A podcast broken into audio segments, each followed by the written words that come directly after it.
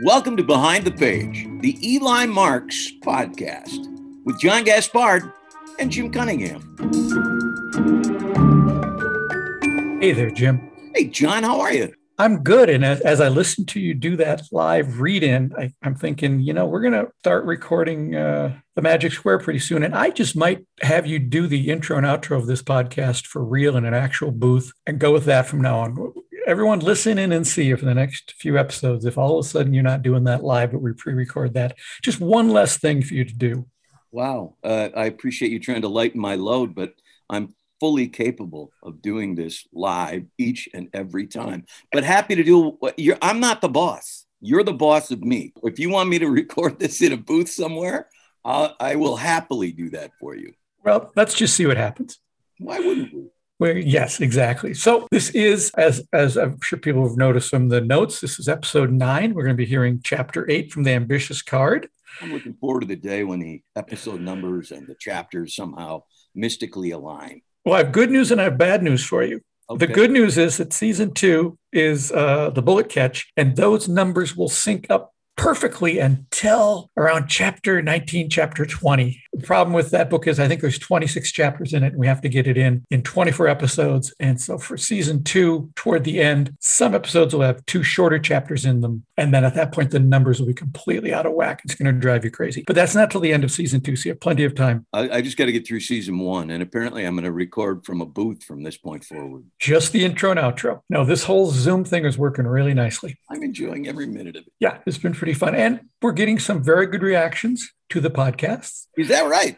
Yes, I'm getting, uh, you know, it's not a flood, but I didn't expect a flood. But the interesting thing is that the magicians are enjoying it and happy that we're not giving anything away. And the non magicians are enjoying it and feel like they're learning more about magic. So both halves of the equation are happy uh, and, and no one's coming away mad, at least not yet. Or if they are, they haven't texted me or emailed. That's good. That's good. All good news. That's I'll take all of that. Well, in this episode, we are going to meet uh, Uncle Harry's cronies, uh, which are the Minneapolis Mystics. And they are so named because as I was doing research and learning uh, about magic, uh, I came across a group called the Long Beach Mystics, which are yeah. not the same as Minneapolis Mystics, but it was a group of uh, magicians. They were young at the time, though. If I, I don't remember the history completely, but they they were all part of the same magic club. Is that right?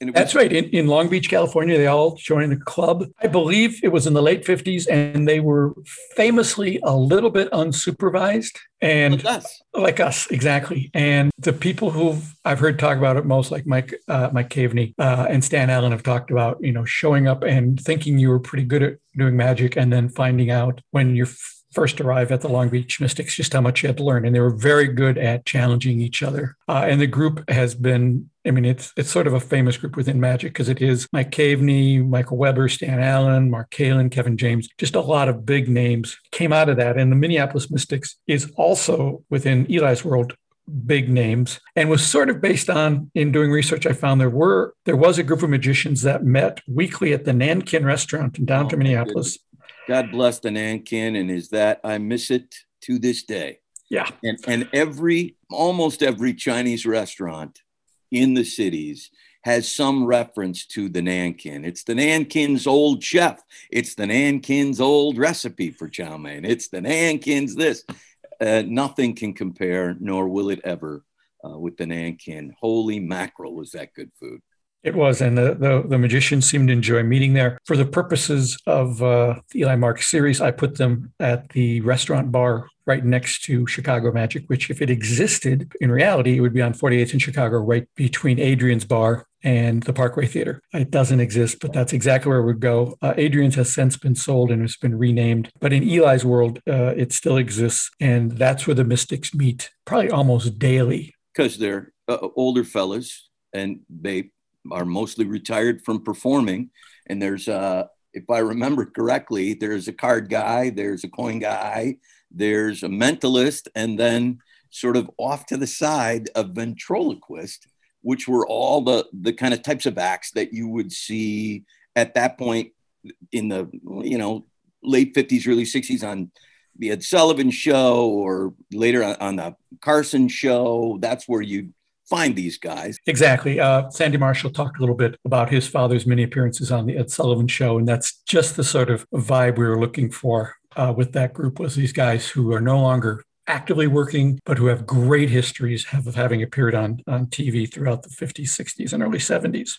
Yeah, and uh, who better to learn more about classic magicians performing on TV than our special guest for this episode. We were lucky enough to talk to someone who not only booked a lot of them, but was also an accomplished magician himself, which I did not know. The one, the only Dick Cavett.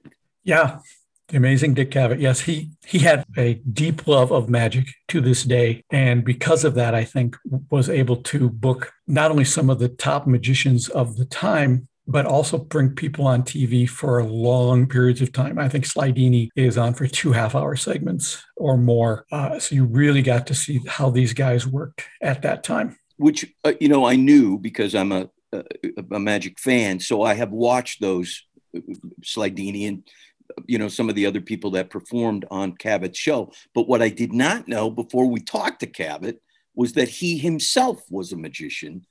And uh, uh, not only a magician, but, uh, you know, super into it. And that led to so much of what we later know uh, as the Dick Cavett show. Exactly. In fact, when we talked to him, that was sort of the first thing we talked about was his early love of magic. In fact, my very first question was exactly that. Not everybody is aware of your lifelong interest in magic. So, how did that start? When did you first get into magic? It started at the Nebraska State Fair.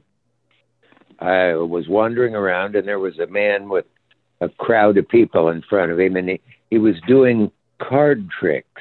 He was doing them with a, a, trick deck that all magicians know about called the Svengali deck. And it's a deck in which you can turn all the cards to the, let's say, Jack of Hearts or all the cards to all the different cards in a deck. It's, and before the eyes of the astounded onlookers. He did about 20 minutes of dazzling tricks with this thing. Uh, he did not reveal how it worked. You had to buy it to find that out. But it's a genius invention. Uh, I watched him probably for two hours do the same things over and over. And then I bought one and I took it home and I learned the routine of about 25, 30 minute routine that you do with the deck. And I was astonishing people. And that was my beginning in magic. And I think some magician might be able to verify the fact that that man, I was then in what, junior high school, was named, I think, Jimmy Lobo. And he was known as the king of Svengalis uh, and he spent his life going from fairs and places and pitching the Svengali deck. That's how I got hooked on magic. The first magician I ever actually met was a man named Gene Gloye, who invented Watch Out. Magicians will know what I'm referring to. And the second magician I actually met was named Carson, Johnny Carson. Oh, I've heard of him. Yeah, he was. I was living in Lincoln, Nebraska then, and in Omaha, Omaha was New York to uh, people living in Lincoln. Big city. And Johnny had a successful radio show there. And he, he, he had been at the University of Nebraska, but I'd never met him then. Uh, he's about a dozen years older than myself, older than I, my parents' English teacher would say. Uh, and I got news that he was coming to Lincoln. So, two friends of mine who also dabbled in magic got early to the basement of the church he was going to appear in and went downstairs where the theater in this church was. And we pulled back the curtain, and there was this man, magician, tall, good looking man, uh, arranging his tricks. And there's nothing a magician hates more than somebody coming around when he's putting the dove into the dove pan or putting the, something into something. And I said, It's all right, Mr. Carson we're magicians. We were probably in 10th grade. He said, Well, come on back, fellas. And he was very nice to us and he showed us some tricks at the table he was working at. And later that evening, as he was doing his really dazzling magic act for this crowd, church basement. He said, uh, there, there are some fellows uh, in the audience I'd like to introduce to you. Uh, they're, they're magicians too. And he had us stand up, and the audience applauded. And we felt like we were on the Ed Sullivan show. Mm-hmm. It just, wow. At the end of that night, we watched Johnny glamorously disappear back into his uh, probably 1938 DeSoto and head back for Omaha and the glamorous world of magic and radio in Omaha. What, wasn't there some issue with some some outrage about what he was doing on stage? That he had like playing cards or something in a church? Am I misremembering oh, that? Oh Lord, yes, you must remember we were in the Bible Belt, and that wasn't obvious every day of your life. But on an occasion like this, some people were shocked and appalled and horrified because of what he, the sin he committed that night. Mm. He used playing cards in a church. To imagine, have there ever been a greater crime in the history of the world? He did, of course, some card magic along with his other stuff. It was a simpler well, time, wasn't it? it you know, uh, I am sort of a closet magician. I've never taken any lessons. I just read books and I do it for my own amusement. You went on and actually performed magic. Did you have a a, a mentor? Did you did you find someone to you know teach you, or how did you learn and grow? I, well, you you've hit it on the head. I did have a mentor because I did went to a theater in Lincoln one day, a movie theater, but this was Saturday morning, and they had a variety show. And then the first magician I ever saw, the aforementioned Gene Gloye, came out and did a dazzling act. And I got to know him, and he sort of took me under his wing and and coached me in what to do and not to do and how to do things. And that was wonderful. And out of that, I got an act of my own. I charged $35 at one point. That, that was my highest pay. And I did but uh, about an hour of magic. In fact, getting $35 in those days was a fortune for me. I played lots of churches and Elks clubs and Lions clubs and ladies matinee uh, events and I made enough money that my school teacher parents were able to buy a new car. Wow. that made me popular with them you, you actually entered a, a contest and, and won when you were just a teenager, right? Yeah, yeah. There, there, there are two organizations: the Society of American Magicians, or the SAM, and the IBM. And I went to the IBM International Brotherhood of Magicians convention. I hadn't planned to perform there, but I had a rope and scissors and a few things I could use if I needed to. And I entered the best new performer contest and I won it. The humor was that one of the other contestants was the president of the Society of American Magicians. This ended with an article in the Lincoln Journal called Young Lincoln Sharpie Best Magicians Group Head. Journalese, if you ever heard it. and three pictures of me doing my rope trick, which I beat the president of the American Magicians and a few others. I got a trophy, and they introduced me at the big banquet that night as the winner, and in a room full of magicians, a ballroom, a hotel in St. Louis. But I, I and I stood up, but I still couldn't be seen as in the crowd. So I got up and stood on the chair. This got an enormous hand and laugh, and there I was, soaking up applause for one of the first times in my life. Not the last, boy. You By know, the way, on stage, I did my rope trick that night. I got a little girl on stage to be my helper, and I used what every magician knows the breakaway wand. Oh, it's yeah. a magic wand, black with silver tips, and you hand it to the person, and when they take it, it sort of falls all to pieces and sags. So you take it back, and it straightens again, and you give it back to them, and it falls limp again. As I went into doing giving her the breakaway wand with magicians watching, I ad libbed, You're probably the only person out of the hundreds in this room who doesn't know what's about to happen. and the audience loved that because all the magicians had their own breakaway wand. that, that was great fun. Then I saw in the paper that Blackstone, the great Harry Blackstone, the last of the great illusionists, was coming to Omaha, and I went there, and he played with a Ginny Simms movie, and then an hour of Blackstone's Great Illusion. And again, I was in hog heaven. Um, went backstage in my pushy young way and said hello to Blackstone. Wow. And uh, got a photograph, and I left on top of the world. But I realized that I had left my dad's pen in there that he autographed the picture with. So I had to go back find Blackstone and say, I don't I, I think I left my dad's pen here. Blackstone, either magically or normally, I never knew which said, but I put the pen in your pocket. And I reached in my pocket and there it was. Oh wow. I don't know if he did it by magic or what, but I loved it. Uh, and I felt kind of silly at that point. But I had met Stone, so there wasn't much more, much farther to go. I went farther, of course. So if you have a kid who doesn't quite know what to do with himself or herself and can get them introduced in magic, you're golden. It will obsess them. They'll love it. They'll learn of the magic magazines that come out every month, a magic catalog. I have old magic catalogs that are just threadbare and falling apart from obsessing over them. And it's a great life to be a young magician. Uh, the other great move was I got to Chicago, where my cousin lived. And Chicago had three big time magic shops and I went to all of them and I hung around in them and I talked to magicians. And somebody said, You ought to come to the round table, kid.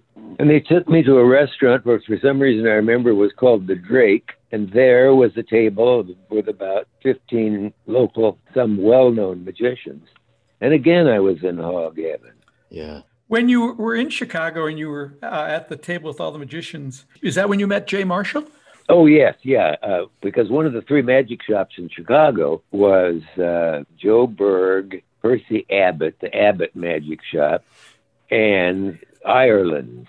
Francis Ireland ran the Ireland Magic Shop, and as I got off the elevator on the fifth floor and saw the door that said Ireland's on it, as I opened it and walked in, a man about five steps up a step ladder I recognized.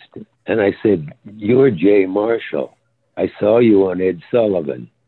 And Jay Marshall, and a, a debonair, wonderful, marvelous, funny man, came down the three steps of the ladder behind the counter and kept going out of sight down below behind the counter. And then uh, he he pretended to be so flattered he couldn't bear it. and we became good friends, and he was a wonderful character. Yeah, I had the, the good pleasure of talking to Sandy Marshall a couple of weeks ago about his dad, and he told exactly oh, yeah? that story about when you came into the shop, and that that Jay pretended that there were steps going down to a basement that, that wasn't there and he still laughed about it. It was wonderful meeting him. And by the way, he invented a wonderful thing in magic. Uh, he could take a roll off the table from the plate of rolls and bounce it off the floor so that it came back up into his hand. A great contribution to the world of magic. off the train, Chicago, and went to Ireland and spent the night in Chicago and saw Jay and Francis Ireland, uh, Jay Marshall and Francis Ireland for lunch and I heard afterwards that Francis Ireland ran the shop, said to somebody, that kid really knows magic. And you did. I bet, I bet you I did. Puffed up again. and then did the Don Allen television show. You did? Yep. It came from uh, from Chicago, and it was the early days of TV we didn't even have television in Lincoln at that point, but I saw myself on the monitor doing my rabbit vanish trick and had the first experience afterwards going back to Evanston where my cousin lived of people on the street saying, Saw you on television. Wow. You were great, kid. Wow. And again, I entered another hog heaven. uh, I had not remembered that you'd met Blackstone, and, and that's a and Don Allen, who I idolize. Yeah, yeah. I, I had him on my show later Don, in later years. Don Allen, and uh, yeah, it was odd that, the world reversed, and I had Don Allen on rather than the other way around. Yeah. But uh, that was that was the beginning. I, there, there was no turning back at that point. It was I was destined to go on in magic and have great times with it. In, indeed, he was destined to go on. That's the end of part one. What a great uh, conversation that was. Boy, the whole thing was just fascinating. It was so fascinating that this is just part one. Yeah, I know. We just we didn't even think we were going to be talking about this part. We thought we were just going to talk about the stuff we'll hit in the next episodes. This was this was a welcome surprise. Yeah, a- absolutely. And what a, a what a cool, kind gentleman. That's the word for the man. Uh, but no, it was great. And uh, he brought up Don Allen, uh, and of course, I'm a big. I love cups and balls. I love the chop cup, which is a sort of a signature routine of Don Allen. So that was fun to hear him uh, chat about that. And I know, you Well, ta- hang on, hang on a second. I, I I don't know anything about Don Allen. So Oh, Don really? Allen had like a, a weekly magic show on Yeah. TV. he did uh, out of Chicago and was a bar magician there. If I have my history correct, it's been a while since I've sort of read about Don, but I, I know that he was an influence of, of Eugene Burgers. As a kid, his parents would take him to um, to some of the restaurants in Chicago, which had Matt Julian's and uh, Don Allen was one of the magicians that at a very young age, Eugene saw and was like, that's the coolest thing in the world. And his chop cup routine is sort of the signature chop cup routine that magician, the, the way Dai Vernon's cups and balls have influenced generations of magicians when they do cups and balls. Don Allen's chop cup had that same sort of effect. And the chop cup is, is like a one cup version of cups and balls. So it's a little easier to follow. Um, and it, it, it- he was a genius at it and a master. Well, I'm I'm just making a note now that if I can find a video of Don Allen doing You Chop can. Cup, I will put, put that in the show notes so that Oh, good. uh, people don't have to be quite as ignorant as I was on that topic. Well, Uh, you know, there's so much out there. You can't be fluent in absolutely everything. I suppose that's true. Yeah. I, I was also just, I suppose, gobsmacked that one of the first professional magicians he saw in Nebraska was Johnny Carson. Isn't that weird? Yeah. What are the odds of that? Yeah. And uh, in part two of the interview, there's going to be uh, some more talk about Johnny and their relationship. And uh, and I didn't know any of that. I knew none of that. I, you know, I mean, I knew about Dick Cavett, uh, essentially what you knew about Don Allen. You knew he was at, you know, he had a show. You knew he did. I saw some of it, blah blah. But in terms of the ins and outs of a man's career, it's so cool that he connected with Carson and then reconnected with Carson, and it's just uh, part two is is is just as fascinating, I think, as part one. Yep. And what are the odds that his first appearance on TV would involve doing a magic trick? How about that? Uh, it's it's kismet. It is. Anyway, he'll be back in our next episode.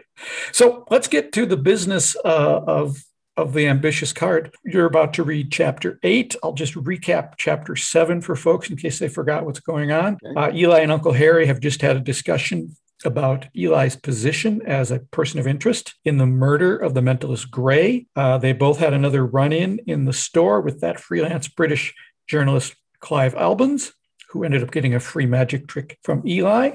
And in this next chapter, Eli is headed out to Gray's memorial service. But first, he stops by the bar next door for a quick chat with Harry and his cronies.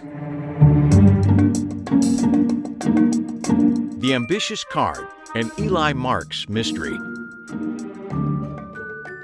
Chapter 8 Ah, the prodigal nephew, Abe Ackerman said, looking up from the perpetual card game that absorbed the greater part of the Minneapolis Mystics' time.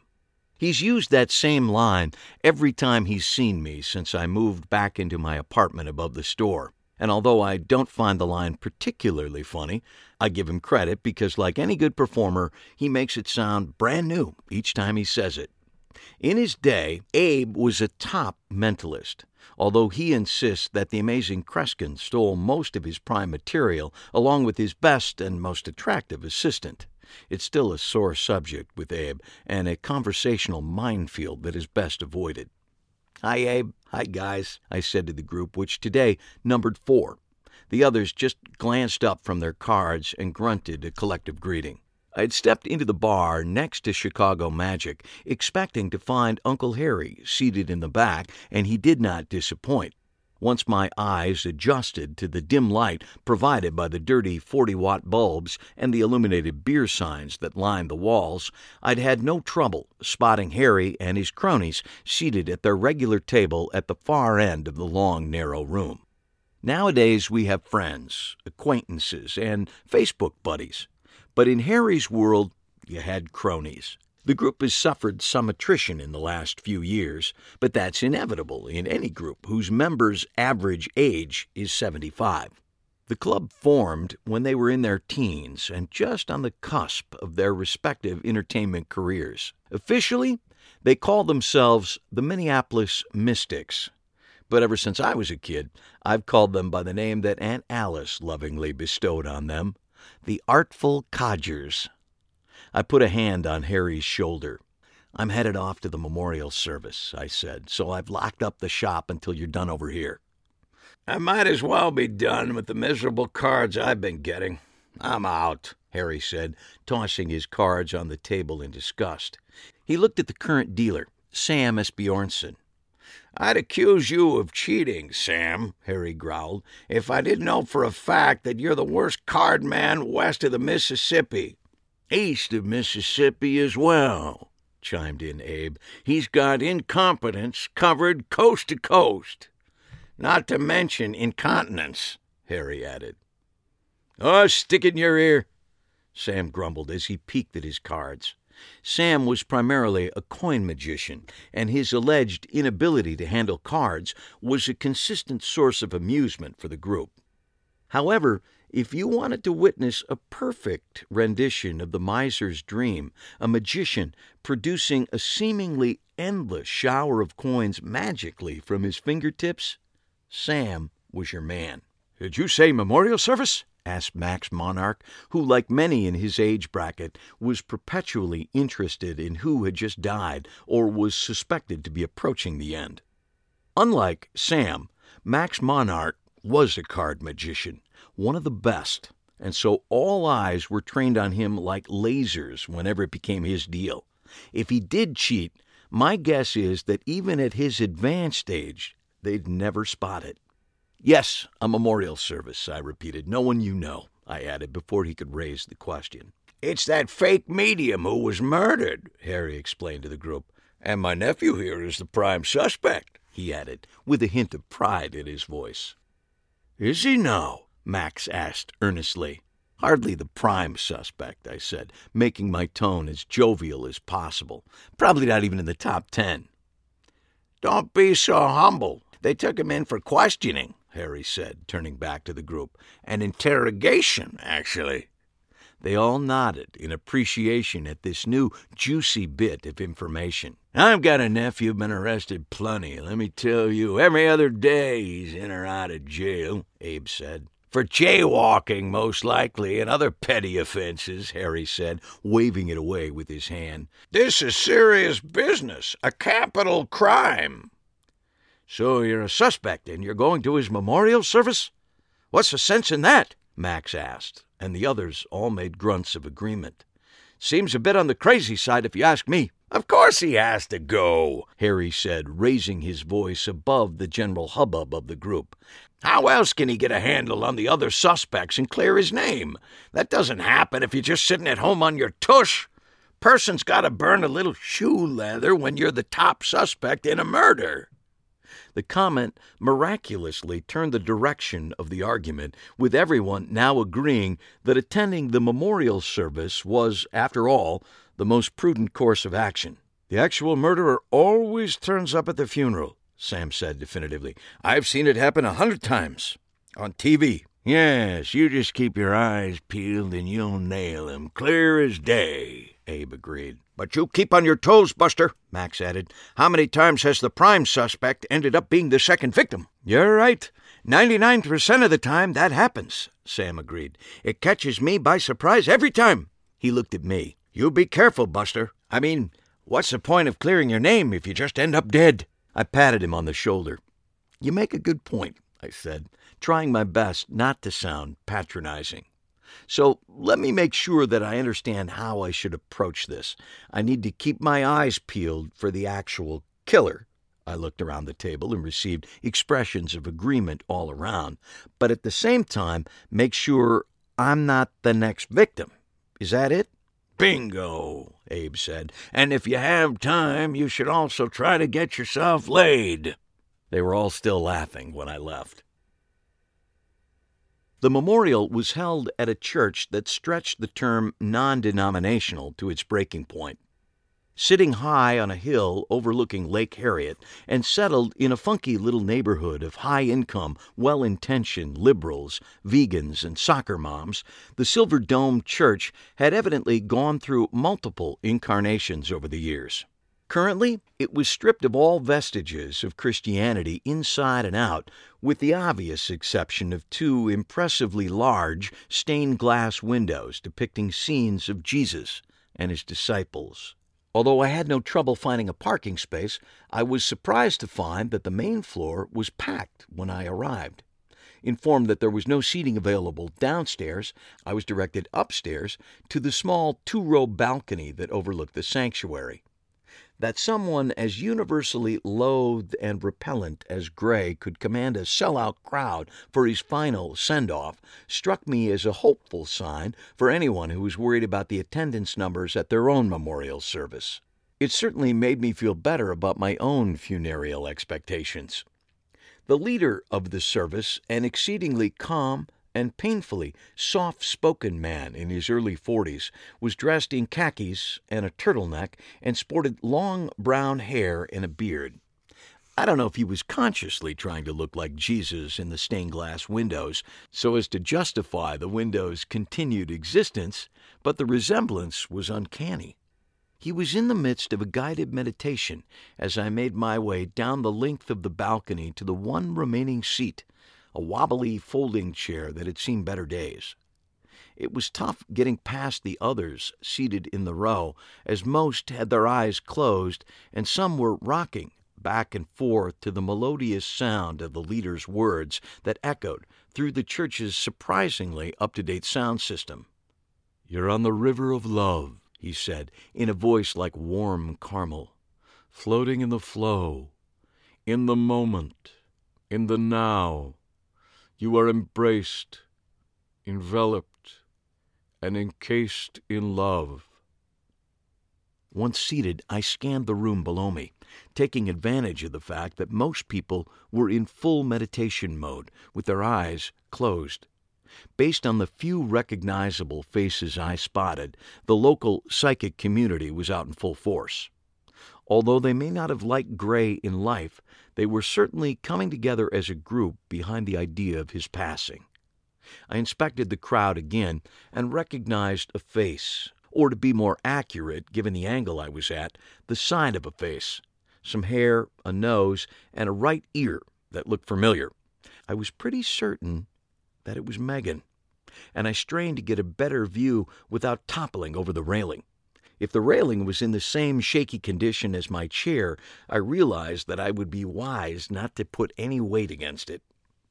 I peered as best I could from the relative safety of my seat, and my suspicion was confirmed in the worst possible manner. The person next to my potential Megan chose that moment to adjust his position in the pew, and I recognized him as Pete, her soon to be ex husband. I swore under my breath, but apparently not far enough under for the woman seated next to me. Her eyes snapped open like a window shade with an overactive spring, and she raised an accusing eyebrow in my direction. I settled back in my seat and put on my best look of repose. Once her eyes were closed again, I continued my long distance scrutiny. It certainly looked like Megan, and it was absolutely Pete. I couldn't tell for sure from this distance, but they might have even been holding hands. I didn't like the looks of that at all. Thank you, everyone, the leader said, speaking softly into a microphone on a stand at the center of the altar. And now, in conclusion, we will celebrate Gray's life with affirmations of his spirit. We'll open the floor to any of you who desire to step forward and express your feelings for Gray, for his energy, and for the tranquility of his spirit in the next world. And, he added with a tone that sounded a bit too upbeat for the proceedings, your affirmations of Gray will be supported musically by harpist, full body healer, medical intuitive, and aura photographer Ariana Dupree. With that introduction, a large, dramatically dressed, middle aged woman stepped out of the congregation and toward the harp, which was situated off to one side of the altar. She wore a bright, multicolored caftan, and on her head sat a turban that looked distinctly African, although the woman herself couldn't have been more white. She settled her bulky form behind the harp, and the large instrument seemed to disappear into the folds of her caftan. Even from the balcony, I was amazed at the delicate sounds she produced from the instrument with her large, doughy fingers. The leader took a seat. Ariana continued to play, and we all waited for the first mourner to step forward and present their tribute to Gray. The tranquil sound of the harp and an occasional light cough were the only sounds in the church for several moments. After a few more moments, with no volunteers stepping forward, people began to fidget nervously in their seats. The sound of their rustling was misinterpreted by others as the sound of someone getting up to speak. People craned their necks and peered around, and one or two popped halfway up out of their seats like prairie dogs to see who was taking the plunge. But the truth was, no one was stepping forward. Ariana moved gracefully from one tuneless song to the next, and still we sat, waiting for someone, anyone, to break the silence, which had gone past uncomfortable and was now well into the realm of sort of creepy. Then, from my vantage point high above, I saw a lithe figure rise and move down a pew gently stepping past congregants who shoved their legs aside as best they could within the tight quarters of the bench. As soon as she hit the aisle, I recognized her. It was Nova, Gray's assistant. She was dressed all in black, as she had been at the show, but this outfit was a lighter, more casual version of her show attire. She stepped into the aisle and moved silently toward the altar and the microphone. The leader, seated off to one side, gestured toward her as if to say, Yes, I believe you're next. Go right ahead, dear. Nova stepped gingerly up to the microphone and barely looked at the crowd, her long, dark hair surrounding her face. She cleared her throat and then stepped back for a moment, looking like she was about to reconsider the notion of being up there. Then she stepped forward and began to speak softly. Her low volume was not an issue, though, as everyone was leaning forward in rapt anticipation. Gray was a son of a bitch, she said in a surprisingly girlish voice. The statement produced an audible gasp from the group. It didn't appear to come from any one person, but rather from the entire group and mass. He was hurtful and hateful, and I, for one, am glad he's dead. She stepped back from the microphone, seemingly finished, and then instantly stepped forward one more time. Plus, he was bad in bed. With that final statement, Nova gave a quick nod and moved away from the microphone. With her head lowered, she glided back down the aisle to her pew. Everyone made room for her to pass, and in a matter of moments she was back in her seat and the church was once again quiet with the exception of Ariana's monotonous plucking on the harp. The leader looked around the church hopefully, as I'm sure Nova's speech was not, in his mind, the ideal closing act. No one else stepped forward, so he finally got up and returned to the microphone. Thank you, he said, smiling in Nova's direction, for sharing your feelings. And for those of you who enjoyed Ariana's performance on the harp, she wanted me to remind you that her CDs are available out in the lobby, at her shop, Akashic Records, and at the Akashic Records website. And finally, before we conclude, I want to remind you that a reception will take place starting immediately just down the street at the home of Dr. Morris Bitterman. That name rang a bell with me. A few years back, there had been a football player with the Minnesota Vikings named Morris Bitterman. There had been a lot of confusion during his arrival in the Twin Cities because he insisted that his first name be pronounced using the British pronunciation, Morris. It seemed unlikely that there would be two identically named men in the same city, but it seemed just as unlikely that a former Viking defensive end would be attending Gray's funeral. On the main floor, people began to get up and shuffled toward the exit. The folks in the balcony were filing out even more slowly, so I stood and watched the crowd below as they made their way out of the sanctuary, trying to see if there was anyone large enough to be a former football player. As they walked down the main aisle, it was now abundantly clear that the woman I thought might be Megan was, in fact, Megan, and Pete was Pete. I was just stepping back to get clear of their line of sight when Pete spotted me. A big smile washed across his face, and he waved up to me then turned to Megan and pointed me out to her. It was too late for me to step out of sight, so I waved wanly at them. Pete used some rough sign language to indicate that we should meet outside the building. I bobbed my head in agreement, trying to appear happy about it. From that distance, it might have even looked convincing. Although I felt like I was stalling, and in many ways I was, it really did take a long time to get out of that skinny balcony and down the narrow, twisty steps to the church's foyer. By the time I made my way down, most of the crowd had exited the church, and the remaining attendees were standing in conversational groups of two and three right outside the front door on the concrete steps leading to the sidewalk. I quickly scanned the groups before I spotted Pete and Megan standing on the sidewalk talking to a small bird like woman. Once again, Pete noticed me before I could duck out of view. He gave me an enthusiastic wave, and I waved back as I headed down the steps toward them. I hadn't seen the two of them together very often, but when I had, I was always struck with the same cruel thought how did such a doughy, average looking guy like Pete hook up with a woman like Megan? It wasn't that Pete was unattractive or homely, it was that his bland averageness was put into sharp relief whenever he was standing next to Megan. On the other hand, I realized that people would probably be saying the same thing about me if Megan and I were a couple.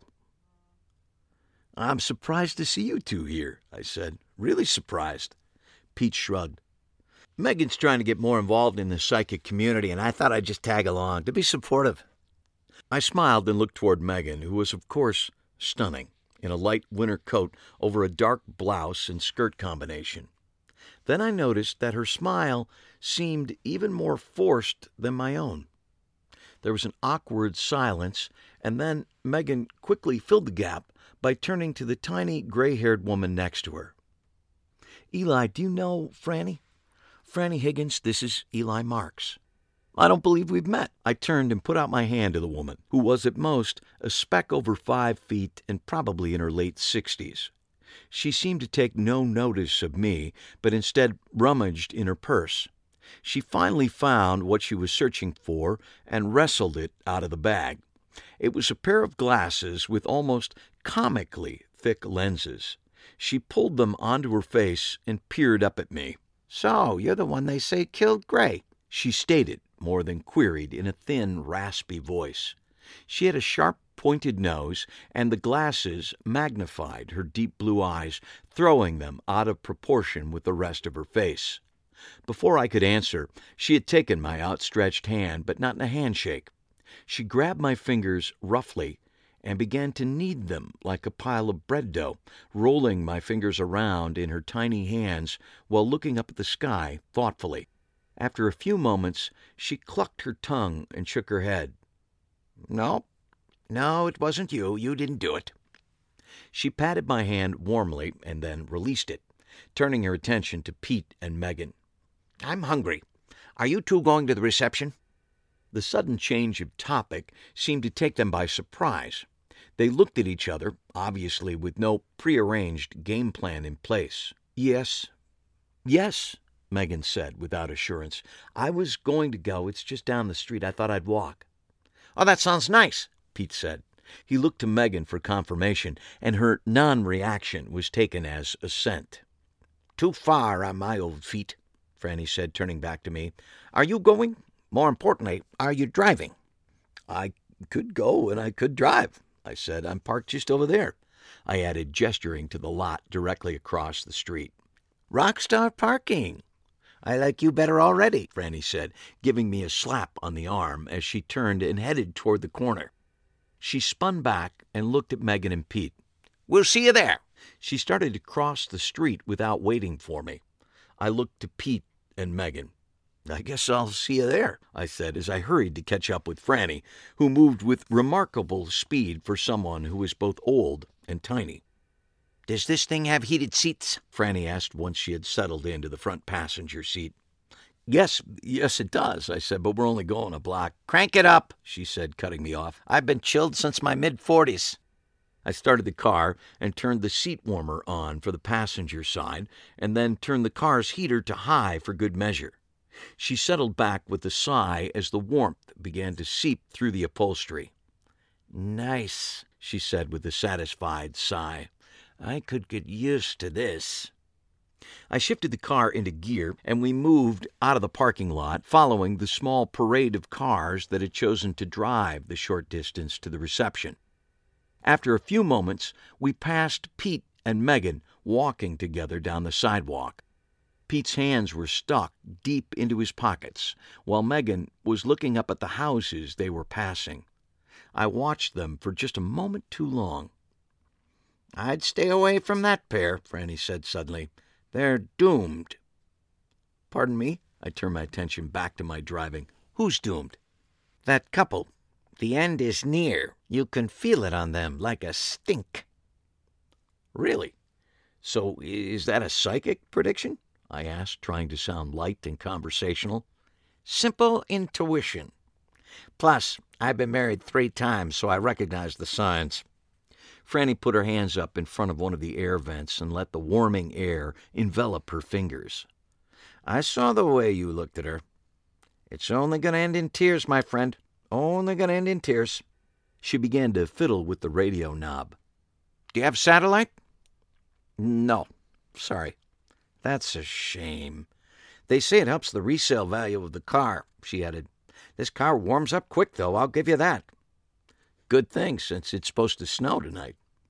Franny shook her head. No snow. Not tonight. I glanced over at her as she adjusted the vent that was pointing at me, turning it so that now it blew in her direction.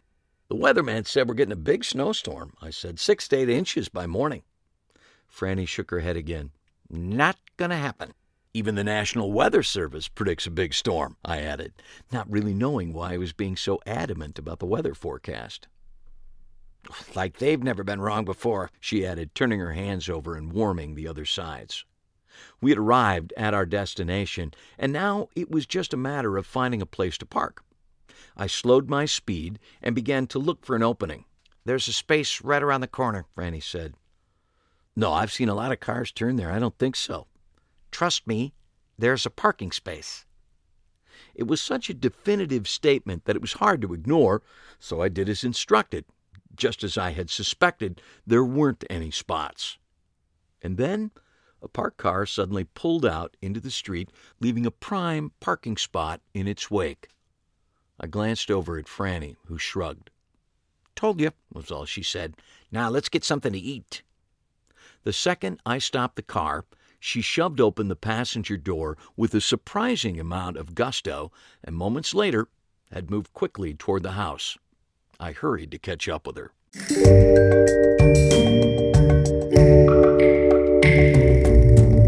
All right, that's chapter eight. And we've gotten to meet a couple characters who will be important in the book, and then one who will be important in the series, Franny, who uh, Eli is giving a ride uh, at the end of the chapter. Franny was supposed to be uh, just in one book, and she has ended up becoming something of a mainstay. Who knew? I certainly didn't. So as I think back on the recording of all of the books. The parts with the the mystics really, uh, you know, are near and dear to my heart because all of them are my uh, impressions, if you will, of um, sort of famous people. I based them all on somebody, and uh, I w- won't get into who each and every one of them are, but uh, it's it really fun for me to do those characters and then to listen to it and in my own ear hear how close I got or I think I got to what I was going for. So it's a fun group of guys. They are fun. And I will plant a little Easter egg in the listeners' ears to say uh, in an upcoming book in the series, it's not in the Ambitious Card, but in a future one, as we were recording, I said, well, why don't you make this character sound like Garrison Keillor? And uh, if you're listening for it, you will hear it. If you're not listening for it, you might not even notice it, but it's very funny. Okay, uh, before we wrap up the show, I want to thank Dick Cavett for taking the time to chat with us and also to thank his wife, Martha, for helping out on the technical end of things. Hey, uh, you can follow Dick Cavett. I'm just seeing this now on Twitter at the Dick Cavett, all one word, the Dick Cavett. He's on Twitter and worth following. He is. He's pretty funny on Twitter. Uh, I've also put up several links in the show notes to performances from his past shows. Yeah, absolutely. Click on those show notes. You're going to see great, great magic performed by literally the who's who of magic. Dai Vernon, Slydini, even Johnny Carson performing some magic. Uh, plus, I think, John, you found a video of Dick Cavett performing magic as well. Yes, doing a card trick. Yeah, it's really fun. It's really fun. And like you said, if you want to check out further Dick Cavett interviews with people he's talked to, um, they've broken them up into bite-sized chunks, and he's all over YouTube. It's really easy to just type in Dick Cavett and Katharine Hepburn or Dick Cavett and Muhammad Ali or Dick Cavett and Orson Welles, all kinds of fun chunks of, of things to find there. And as long as you're on the internet, give us a rating on whatever platform you're listening on uh, or leave a review because apparently that helps the algorithm. Oh, well, I love that. I'm not much for your math, but uh, anything that helps is good by me. And you know what else? Make sure you you don't miss an episode. Hit that subscribe button. That'll solve that issue for you. All right, we'll be back next time with part two of Dick Cavett. Thanks, everybody. This has been Behind the Page, the Eli Marks podcast, with your hosts, John Gaspard and Jim Cunningham, produced by Albert's Bridge Books at Grass Lake Studios. Thanks for listening. That's probably the last time you'll hear me do that live.